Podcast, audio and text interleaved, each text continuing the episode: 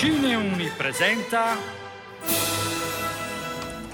Mamma diceva sempre che i miracoli succedono tutti i giorni. No, provare no. Fare o non fare. Non c'è provare. Potrebbe essere peggio. Ecco, potrebbe piovere. Cinevergreen. Non c'è fine, non c'è inizio, c'è solo l'infinita passione.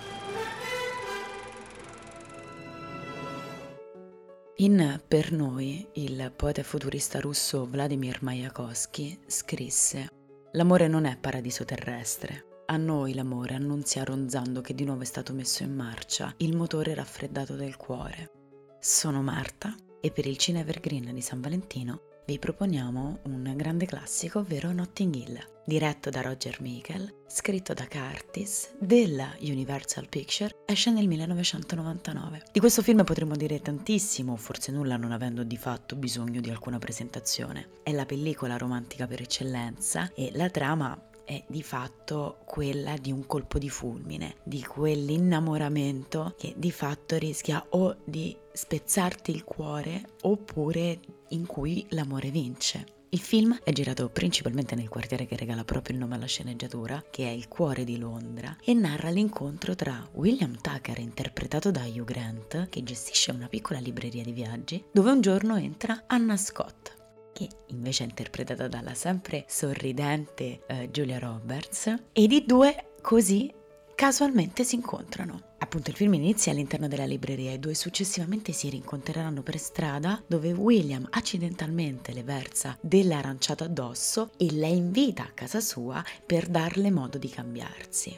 Il film è da qui che inizia, con un climax che potrebbe essere prevedibile, di fatto, ma questo non toglie che sia un film delizioso e molto molto divertente. Il fulcro, secondo me, di questa splendida trama è la doppia lettura che possiamo dare al concetto di amore. L'amore è sicuramente uno dei sentimenti più politici che possiamo provare, perché soprattutto poi con l'avanzare dell'età, in quella fascia che il film racconta, quindi tra i 30 e i 40, diventa estremamente difficile non solo trovare un'affinità elettiva, ma anche si ha paura rispetto alla propria storia e rispetto all'incedere del tempo, per cui come andrà. Quindi abbiamo i due casi, William che ha un divorzio alle spalle ed ha paura di innamorarsi e di rimanerne scottato, dall'altra Anna una attrice per cui sotto i riflettori dello star system dove la privacy di fatto poi rischia di essere alla mercé di chiunque. Il film pertanto ruota intorno alla difficoltà di entrambi di accettare quel sentimento che spesso viene o vituperato, raccontato solo come melenzo, oppure totalmente dissacrato come la narrazione degli amori liquidi. Il sentimento dell'amore è sicuramente complicato da ammettere a se stessi e talvolta anche da ammettere agli altri. E questa trama ci regala in modo leggero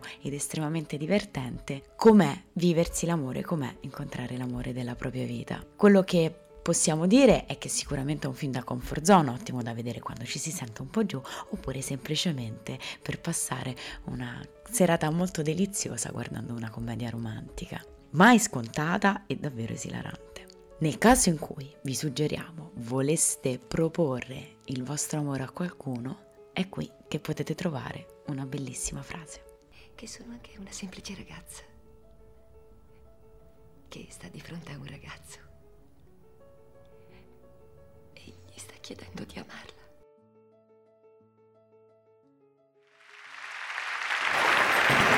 Se non dovessimo risentirci, buon pomeriggio, buonasera e buonanotte.